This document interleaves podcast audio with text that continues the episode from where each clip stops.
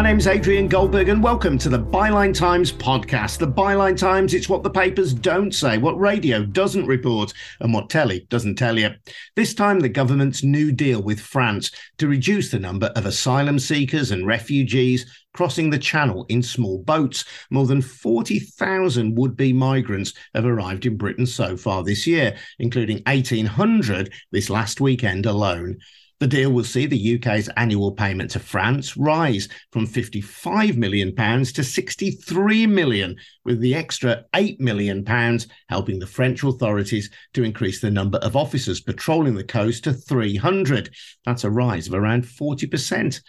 British officers will be stationed in French border control rooms and share live intelligence. Will it work? And should the UK be doing more to help desperate people fleeing war and persecution? We'll be speaking to Kolbassia Haoussou, who has lived experience of being trafficked into the UK after being tortured for political activism in his home country of Chad. Kolbassia founded Survivors Speak Out and is part of the Freedom from Torture campaign group.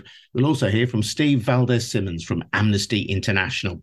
Before that, just a reminder that the Byline Times podcast is funded by subscriptions to the Byline Times, our brilliant monthly newspaper, which features content that you can't read anywhere else. There's no billionaire, no hedge fund telling us what to say. We are answerable only to our readers, people like you. So if you can take out a subscription to the Byline Times, please do. It helps to fund this podcast. You get full details over our website, bylinetimes.com. That's at bylinetimes.com. Kolbassia, Steve, welcome.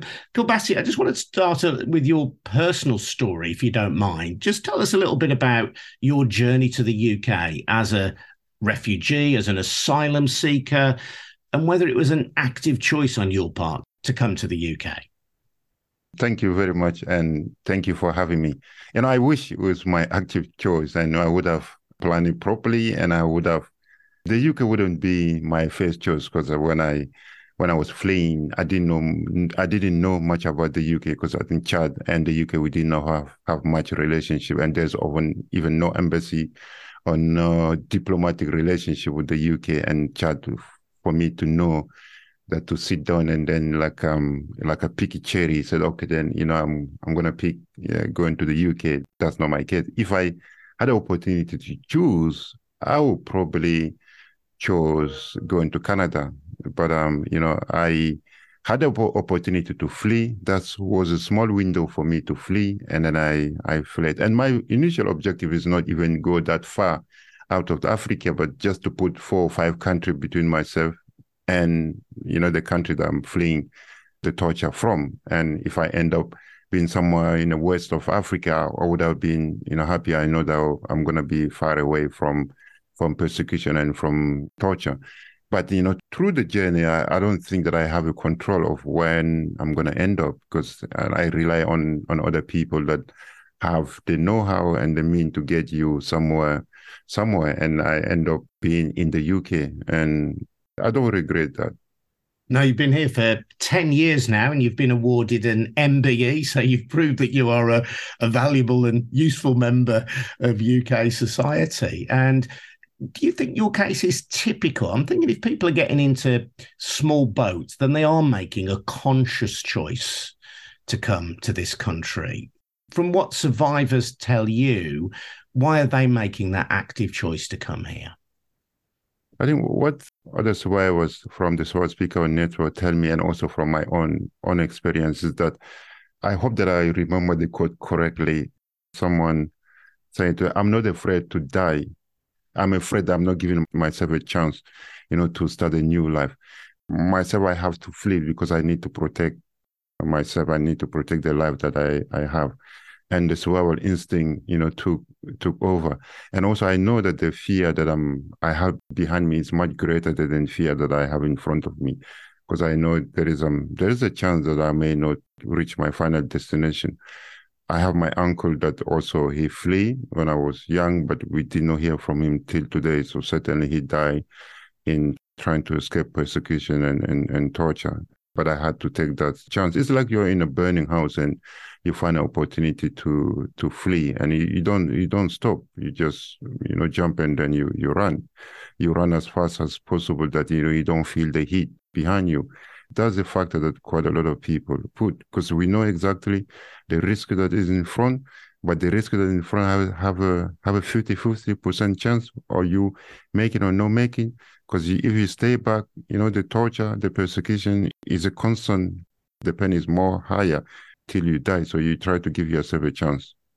And you were trafficked into the UK you paid money to people who were able to get you into this country it is said that many of the people who arrive on boats from France have been trafficked into this country in a similar way do you think that the measures that the UK has announced, the new agreement with the French government, will reduce the people trafficking? I don't think that it will reduce. Recently, we see the numbers keep increasing. Why? Because people not getting opportunity. People not getting any safe route. When you're fleeing, when you're running, there is nothing that will stop you always going to try. And people take risk you know put their children you know on on that risk and some people die and so and so. By by trying just to make it even harder and harsher we just really increasing the risk that you know people have to take. And since you know the uk government is starting with those hostility and making things difficult for people did it reduce the number of people that try to cross? Absolutely not that can tell us something that when a human being want to get somewhere where they feel that that's where they're going to be safe and that's why they're going to start a new life nothing in this planet can stop them do so. Steve what do you make of the government's deal with the french authorities? It's pretty depressing adrian. I mean i entirely agree with Kolbassia there. The deal that has just been made like all the previous ones that have been made by the way doesn't address the basic need of the people who should be at the heart of all this. People make these crossings not for some jolly, it's an extremely dangerous thing to do. People know that. And they wouldn't do it if they had some safe alternative.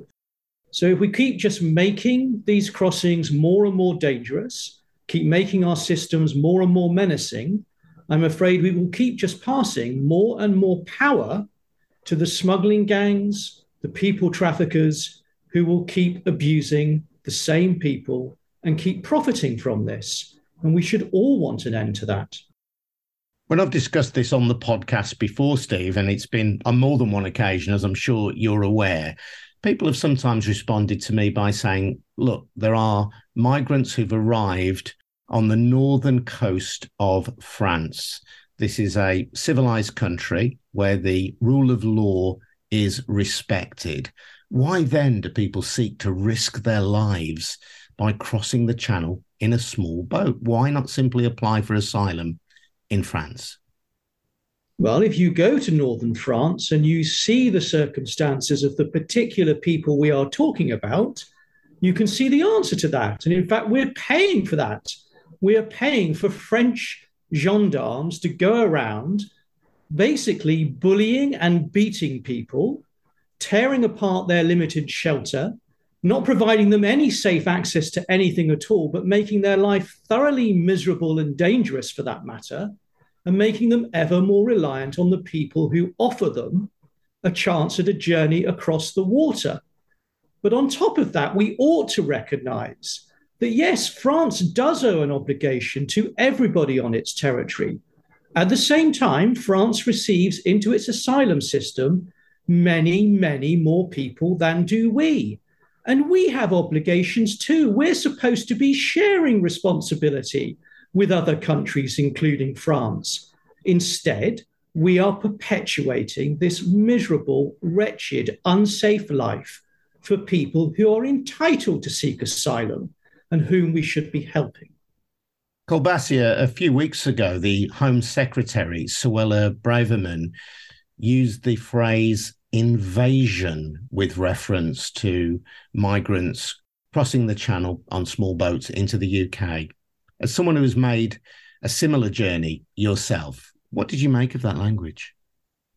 I think the language of the Home Secretary is really inflammatory and also creating division and also pushing people like myself. Because when i was when i was coming i was absolutely vulnerable. And quite a most people that try to cross right now they're very vulnerable people. And also here they're still vulnerable people.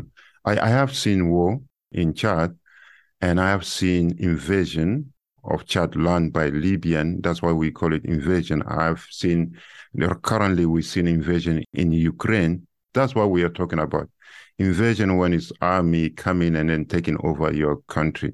And when the Home Secretary using that language, what what message is she, she telling people to do? To take gun and go protect against the invasion? Those kind of inflammatory rhetoric that is creating much, much hostility and anti-refugee. I think it's really important that we understand that we need to share responsibility and by you know agreeing those those deal. Yes it's good to agree those deal but agreed on what term? Term of you know helping people. People are suffering there in the north of france. And what support are we giving to people?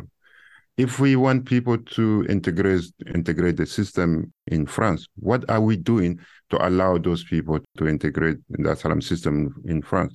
What are we doing with just only making the suffering of people more acute. So that you know people need to find other alternative and that alternative is to come to the uk steve i was chatting to an mp from a so-called red wall constituency at the weekend. I'm not going to name the mp because this was a, an off the record discussion. They're a conservative mp in a traditional labour seat and they said to me, and I'm sure you will feel uncomfortable with this, I'm sure Kolbassia will feel uncomfortable with this. And I said to the MP that I felt uncomfortable with this. But the MP said that the language used by Suella Braverman had gone down well with their constituents. Well, I'm sure it did go down well with some constituents, just as much as I'm sure, shockingly, it will have gone down well with the sorts of people who committed the action only days before she used that term of throwing fire bombs at people held at Western Jet Foil having made this particular journey. Politicians, you know, if, if they're serious about wanting to lead us, lead our society, our communities, they have to take responsibility for the language they use and they have to take responsibility for the consequences of inflaming people's anger, suspicion, prejudices. Dare I say it? People have them, we all do. If they want to lead, it's for them to change these things. But instead, I'm sorry to say, it's not just Conservative MPs. I'm afraid it's across our political spectrum, has been for a very long time. Too many of our politicians prefer to be led by populist voices because that gets attention and they think that will get them votes. But in the long run, what is it doing? It is making our society sick, hateful, harmful, and it is certainly doing no good at all for anyone but people smugglers and people profiting from human misery. Why on earth is that to be celebrated? I recently heard Rishi Sunak talking about the need to stop illegal migration. He wasn't pulled up on that by the interviewer.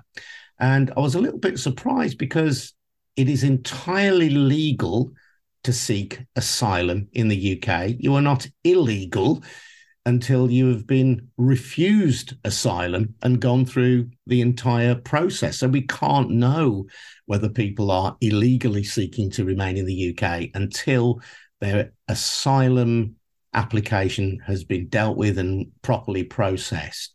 What do we need to do, in your view, to make it easier for the UK to meet its international obligations? It's not hard we have an asylum system. I mean, barely now, because our government has largely crashed it over the last couple of years by effectively refusing to decide the claims of the people who've arrived. And so we now have these huge backlogs. The figure I saw suggested that only 4% of asylum applications has currently been processed, 96% outstanding. It was only 4% of all the claims made in the whole of 2021 have been decided by roughly now. So essentially, 96% of all the claims made in that year haven't been dealt with. In fact, there are now huge backlogs of people waiting over three years for a decision on their claim, and even several people waiting over five years for decisions.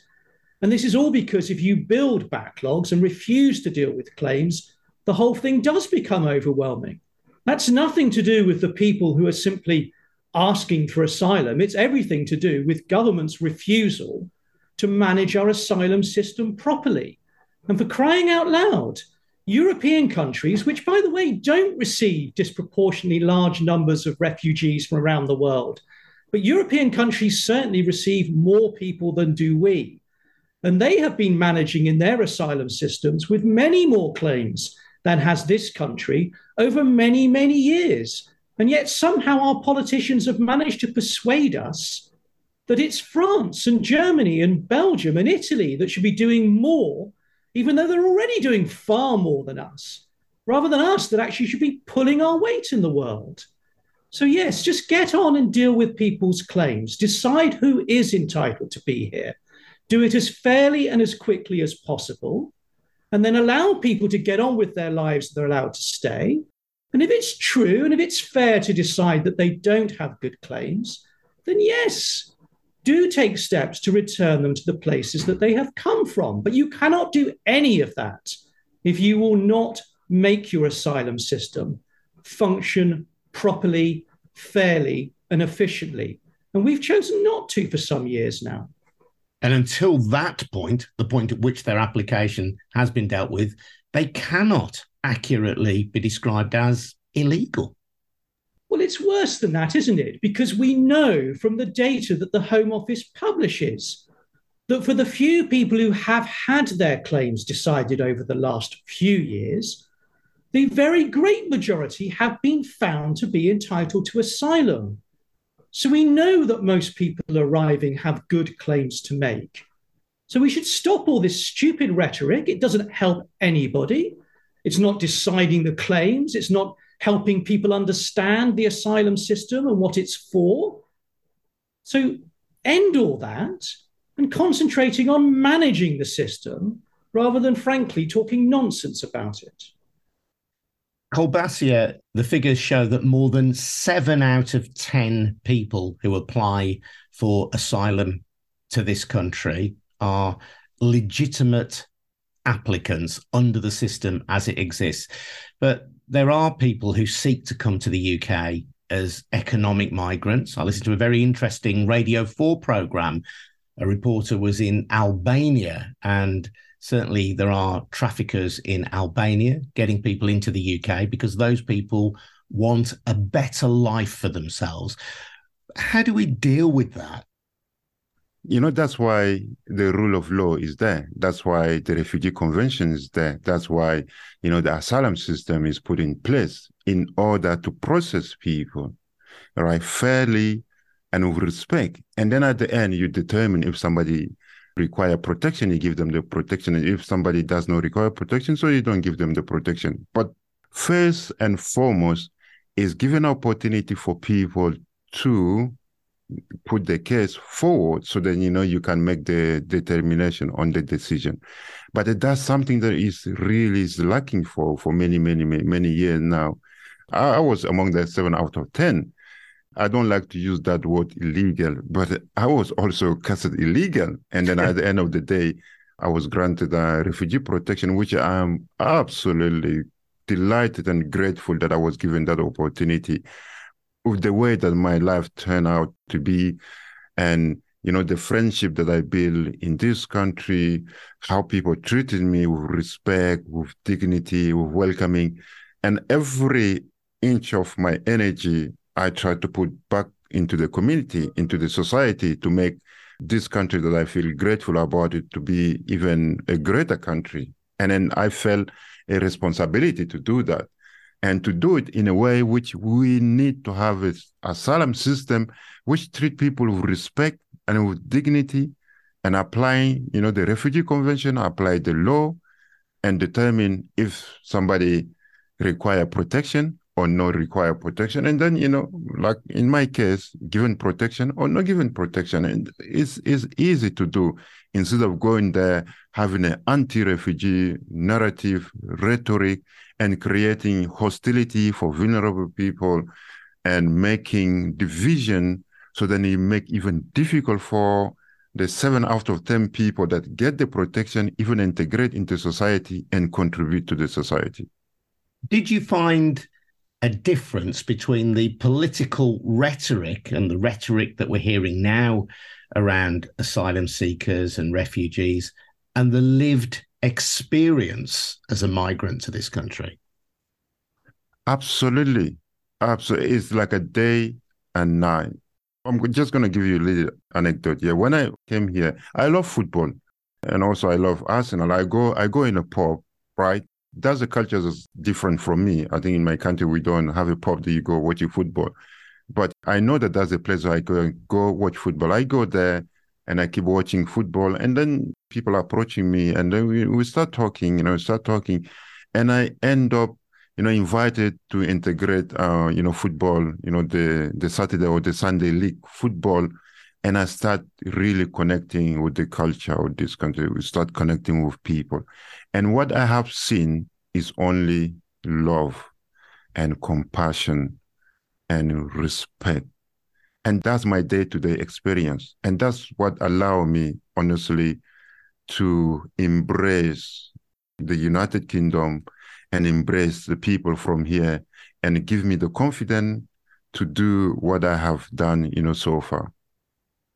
That's such a cheering testimony, I have to say, Golbasi. That's those are beautiful words. And I've mentioned before on the podcast that my dad was a refugee to this country. He was an asylum seeker who was welcomed to this country. And Steve, I think many of us will feel very uncomfortable about the language used by politicians because they are, in some cases, the government of our country. But in this respect, they don't always represent the views of the broad spectrum of people in this country. I'm sorry to say that I don't think uncomfortableness with some of the language is enough. I think we should be outraged at some of the language. And I also think that you're entirely right in how you put the question to me too many politicians are pandering to a very vocal minority who are given expression and opportunity for expression in all sorts of places, who seem to have nothing but anger and hate to offer. And yet there are many, many, many people who feel profoundly different. And it may well be, as is often said, that there is a larger group of the population that are somewhere confusedly, to some extent, in between, unsure, but are liable to be led by the greater noise that politicians give to much of that hate and anger rather than having the courage to stand up for it, sorry, stand up to it and address it on behalf of the rest of us, which is what they should be doing. So I think it's dreadful, some of the language that is used, including by the most senior of politicians. And as I say, it's not about one political party.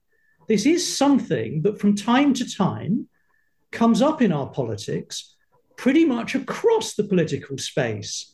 And it really needs to be stamped out. I think it's worth drawing a distinction here between England and Scotland, for example, where I think it's fair to say there is a more general welcome across the political spectrum for refugees and asylum seekers, perhaps to an extent in Wales as well. And I was speaking to Stephen Farry, Alliance MP in Northern Ireland, on the Byline Times podcast a couple of weeks ago. And from a Northern Irish perspective, he was also suggesting that there should be a more welcoming stance towards asylum seekers and refugees. One of the great ironies of this, Steve, is at the moment, the UK, pending the forthcoming recession, has pretty much full employment. We have labour shortages in some areas of the economy, in many areas of the economy. And you'd think a canny politician might see some means of leveraging the number of people who want to come and live here, many of whom have great skills with the fact that we do have these labour shortages. I think it's certainly right to think about that connection, although it, it's not what should be driving our response to the need of refugees, which is who we're talking about now, who have an entitlement to safety and protection. It's not because of what they can offer us that we, that we should be meeting our asylum obligations. Actually, it's all about us playing a responsible part in the world, sharing responsibility with others. But nonetheless, it's certainly true that there are many people whose lives, frankly, are being frittered away in limbo, in misery, in our asylum system, not permitted to work, not permitted to do anything to sustain and look after themselves, to keep themselves busy in some meaningful way. And that's debilitating, profoundly debilitating. And so, yes, we would strongly support thinking more about opportunities for people to work while they're waiting for their claims to be decided then yes, that would be good for the wider community too. But the focus here really ought to be on the people, people who've suffered torture, terror, dreadful things in their home countries, incredibly awful traumas on the journeys to get here, and now, unfortunately, new traumas in the system that is increasingly menacing towards them. That is not a humane, responsible, civilized approach. And we should be thoroughly ashamed of ourselves. And we should expect our politicians to offer something fundamentally different. Yeah, I think I absolutely agree with Steve. Sometimes I wake up in the middle of the night and I say, what are we turning into? If we just look 50 years ago, who set the world toward a more protective human rights, compassionate role after the World War II, after the Holocaust. And you will see that Britain is one key among the country. And what is contrast today is beyond belief. And for us to stand up and lecture the world about human rights and what we're doing to people that come in here seeking our protections. I think we're losing the ground to be one of the leading country in that regard. Kolbassia, thank you so much for your time. Kolbassia Haoussou. Thanks also to Steve Valdez-Symonds. I'm Adrian Goldberg. You've been listening to the Byline Times podcast funded by subscriptions to our brilliant monthly newspaper, the Byline Times, which, as I speak, is being put to bed. So don't miss out. Please subscribe if you can. You get more details over at bylinetimes.com. That's at bylinetimes.com. Your subscriptions will get you a wonderful monthly newspaper where you can read content that you won't see anywhere else. And you're helping to support this podcast as well. So please do it if you can. And if you have already done it, thank you very much indeed. We'll see you all again very soon. But for now, thank you and goodbye.